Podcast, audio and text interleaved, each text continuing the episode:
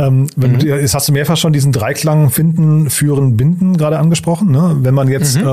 ähm, also wenn du jetzt Schwerpunkte setzen würdest, ähm, worauf würdest du denn von diesen drei Dingen am meisten achten? Ja, das ist, das ist wirklich eine gute Frage, weil wenn du jetzt das Symptom dir anschaust, was die meisten Unternehmen haben, dann würden sie natürlich sagen, ja, wir finden einfach keine guten Leute. Mhm, genau. Der Markt ist leergefegt. Wir, wir, wir finden keine guten Leute.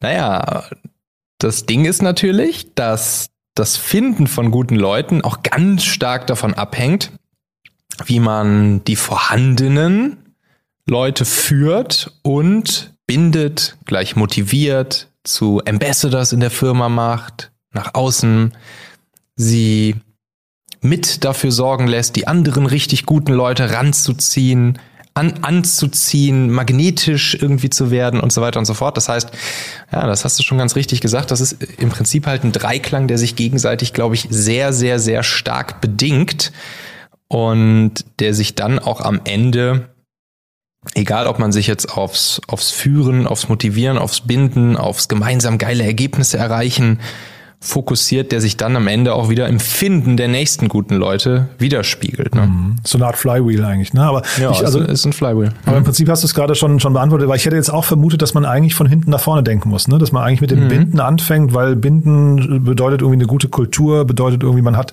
weiß nicht, man tut viel für seine Mitarbeiter und das spricht sich rum. Das strahlt dann vielleicht auch in, wenn, wenn Leute für ein Bewerbungsgespräch vorbeikommen oder sowas oder auf, ich weiß nicht, du hast ja die ganzen Bewertungsportale und sowas, spielt ja wahrscheinlich bei dir alles eine große Rolle dann in deinen, deinen Podcasts. Ne? Aber vielleicht, vielleicht kannst du es da noch mal ein bisschen durchführen, aber wahrscheinlich ist es ja eben so, dass man von hinten nach vorne denken muss, ne? Ja, ganz genau. Also ich glaube, das, das, das Flywheel-Prinzip, das lässt sich da sehr schön anwenden. Man könnte sogar einen Funnel mit einem Flywheel verbinden. Also ich meine, sind ja beides so die Konzepte aus dem Marketing. Und die einen sagen, der Funnel ist tot, es lebe das Flywheel. Die anderen sagen, äh, nee, nee, der Funnel ist doch noch irgendwie das, was, was das Wichtigste ist.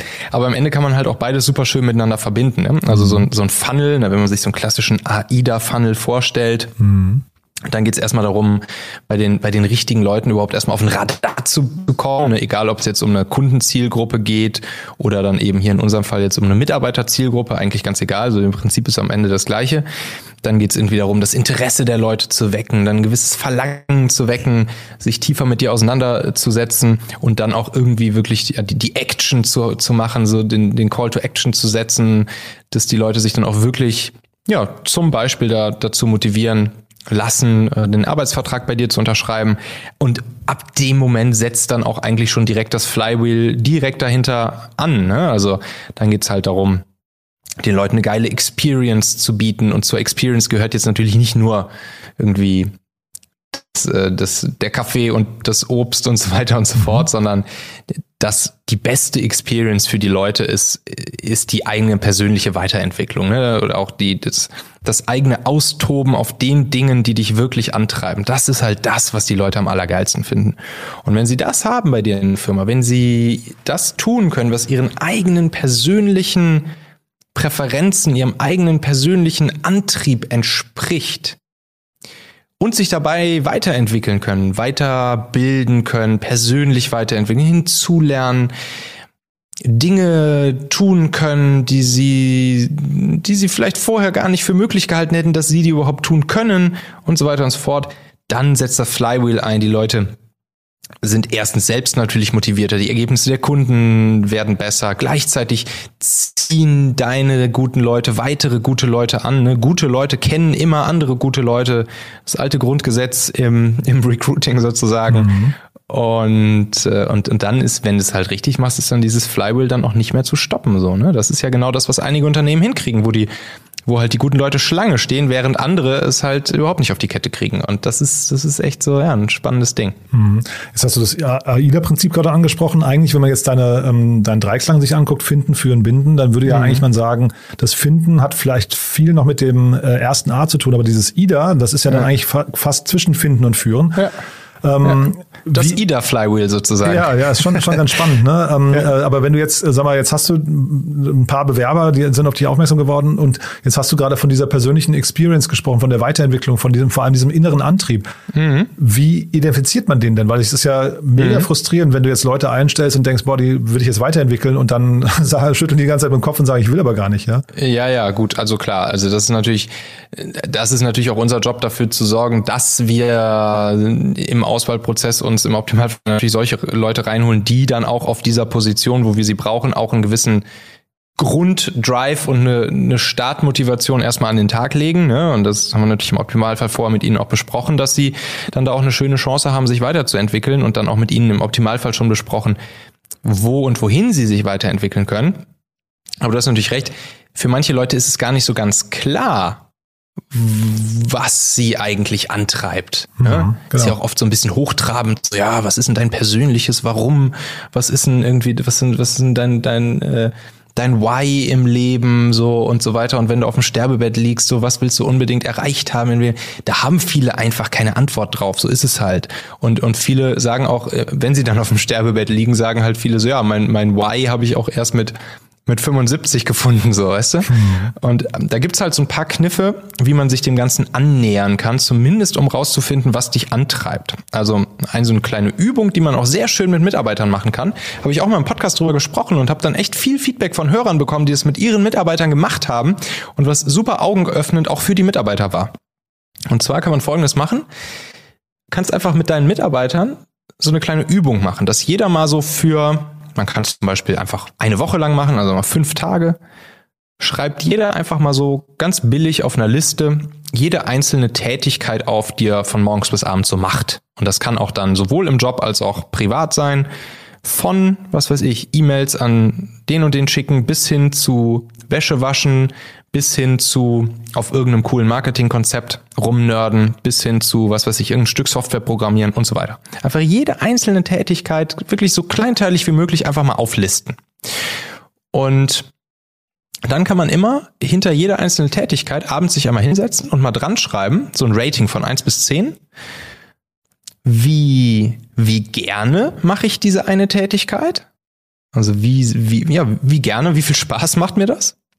Und dann das zweite Rating, was du dran schreibst, nochmal einmal eins bis zehn, wie, wie gut du darin schon bist. Also was du halt einfach sagst, es kann ja auch sein, dass du irgendwas total gerne machst, aber mhm. total schlecht drin bist. Was mhm. weiß ich, in meinem Fall Tischtennis. und ähm, ja, und, und dann hast du halt dann neben all diesen Tätigkeiten, die du so gemacht hast, eine Woche lang, hast du dann immer dieses Rating. Ne?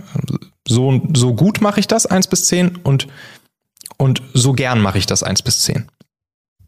Und dann schnappst du dir die Tätigkeiten, wo du bei beiden eine acht kannst auch manchmal kann man auch sagen eine sieben oder höher oder eine acht oder höher mach, äh, hast. Das heißt Dinge, die du eigentlich ganz gerne machst und wo du auch schon ganz gut drin bist. Und dann kann man sich hinsetzen mit seinem Vorgesetzten zusammen und überlegen, guck mal hier, das sind so Tätigkeiten, da bin ich irgendwie schon ganz gut drin und die mache ich auch irgendwie sehr gerne.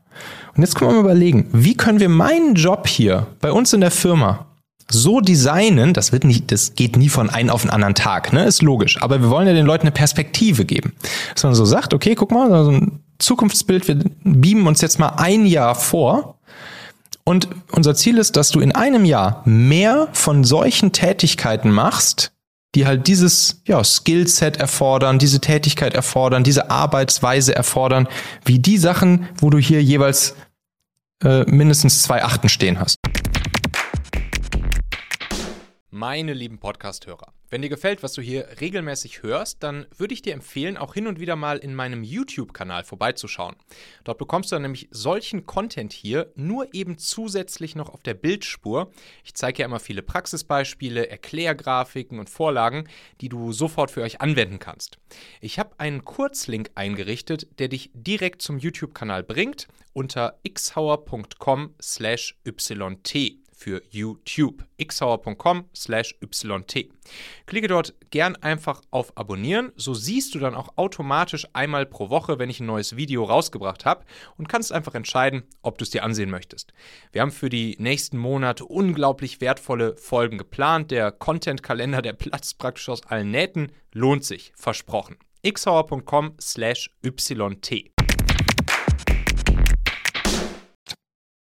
Und dann kann man sich überlegen, okay, wenn wir deinen Job jetzt in die und die Richtung weiterentwickeln oder vielleicht eine ganz neue Position, die du dann bekleidest, dann wirst du ja offensichtlich mehr machen von diesen Punkten. Das heißt, jetzt haben wir ein schönes Ziel. In einem Jahr wollen wir da sein, dass du deutlich mehr machst von diesen Sachen als heute. Und schon haben die Leute einen ganz persönlichen, intrinsischen Antrieb mhm. mit einem Zielbild, was einigermaßen greifbar ist. Ein Jahr, man könnte natürlich auch ein halbes Jahr oder so machen, wenn es realistisch ist wo sie dann sagen, ey, klar bleibe ich in dieser Firma und klar habe ich jetzt auch Bock hier. Na klar, jetzt erstmal die ersten Wochen und Monate vielleicht noch auch mal Sachen machen, wo ich jetzt nicht unbedingt überall eine Acht daneben schreibe, mhm. aber egal, sondern ich habe ja ein schönes Zielbild und ich habe da was am Horizont, wo ich weiß, jo, in die Richtung kann ich mich entwickeln, das macht mir Spaß, das liegt mir, es fordert mich vielleicht auch ein bisschen heraus und natürlich habe ich jetzt eine viel geringere Wahrscheinlichkeit, die Firma irgendwie zu verlassen oder, oder irgendwo anders anzufangen, wenn ich hier so ein Zukunftsbild jetzt auf dem, auf dem Zettel habe, was ich in Zukunft hier dann bekleiden kann. Mhm. Und das ist eine schöne Übung, die man machen kann. Ist eine super Übung. Äh, setzt natürlich voraus, dass es überhaupt Siebener und Achter gibt, ne? Dass man überhaupt, ja, also nicht, dass man den Leuten die Augen öffnet und sagt, na ja, eigentlich ist der Job, den du hier bei uns machst, eigentlich gar nicht das, was du generell machen möchtest im Leben, mhm. ne? Da, ähm nee, genau, aber da, deshalb auch wichtig, dass man auch auch seine privaten Aufgaben damit draufschreibt. Mhm, mhm, ne, also, dass man jetzt nicht nur die Aufgaben macht, die man in, im, im Job eh schon macht. Weil, klar, das kann natürlich sein. Das ist, also wäre ja auch sehr augenöffnend, wenn, wenn da steht irgendwie bei meinen privaten Sachen, die ich so mache, da macht mir irgendwas Handwerkliches vielleicht Spaß. Aber hier, das, was ich hier bei uns mache, da steht irgendwo nirgendwo eine Acht daneben weil es halt vielleicht nur irgendwas Digitales am Computer ist. So. Und dann kann man sich überlegen, okay, was machen wir jetzt mit dieser Erkenntnis? Gibt es irgendeine Möglichkeit, auch eher handwerklich hier bei uns zu arbeiten? Oder ist es einfach hier der falsche, der falsche Arbeitgeber für dich? Kann ja auch eine gute Erkenntnis sein. Da kann man sich gemeinsam auf die Suche nach einem anderen Arbeitgeber machen. Total, ja. Also so oder so, er sorgt es halt für Klarheit.